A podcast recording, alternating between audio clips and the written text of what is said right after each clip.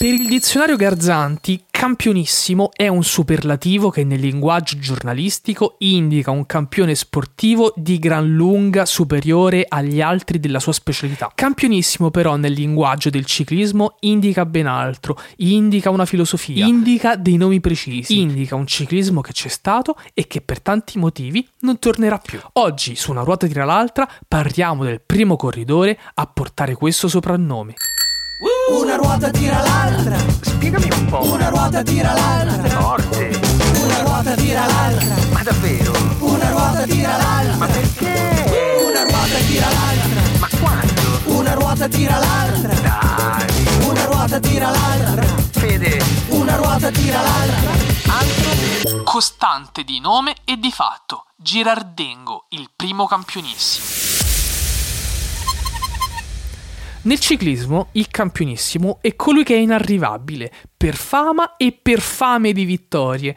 Campionissimo è prima ancora che una bacheca con dei titoli, una bacheca intangibile e popolare, fatta di storie e di leggende che nello specifico raccontano su di te gli altri. Di quelle che un giorno ricorderai anche tu, davanti a un buon bicchiere di vino, di quella volta che vedesti passare un campionissimo del ciclismo sulle strade del Tour o del Giro. Il primo a ricevere il titolo di campionissimo fu Costante Girardengo, ciclista della prima metà del Novecento che ha vinto, tra le tante cose, due giri d'Italia e 30 tappe, tre giri di Lombardia, nove campionati italiani e sei Milano-Sanremo. Il soprannome campionissimo glielo diede nel 1919 Emilio Colombo del Corriere della Sera, definendolo il più talentuoso ciclista che il suolo italico ha mai visto pedalare. Girardengo, se non lo conoscete per il suo talento, lo conoscete per via della canzone Il bandito e il campione di Francesco De Gregori, di cui, vi prometto, vi parlerò in un'apposita puntata.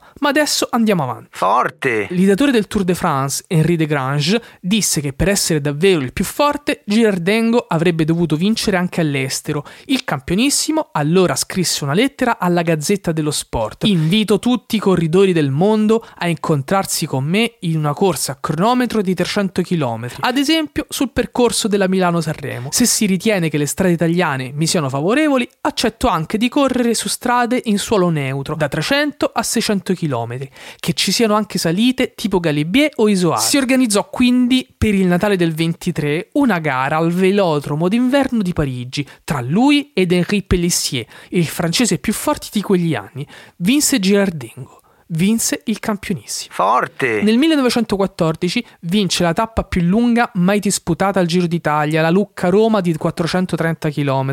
Nel 1935, a 42 anni, ottiene l'ultima vittoria della sua carriera in una frazione del Giro delle quattro province al Moto Velodromo Appio di Roma.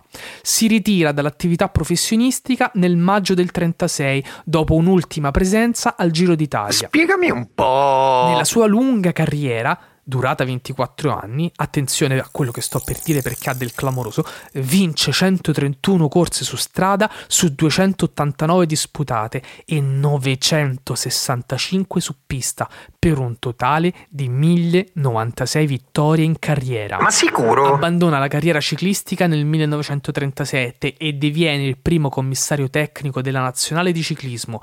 In questa veste guiderà Gino Bartali al successo nel Tour de France del 1938 e alla fine, alla faccia dei francesi, in un modo o nell'altro, Girardingo ha vinto anche il Tour. Quello che hai appena ascoltato è Una ruota tira l'altra, un podcast che ogni mattina, mentre fate colazione o andate al lavoro, vi racconta il mondo del ciclismo e della bicicletta.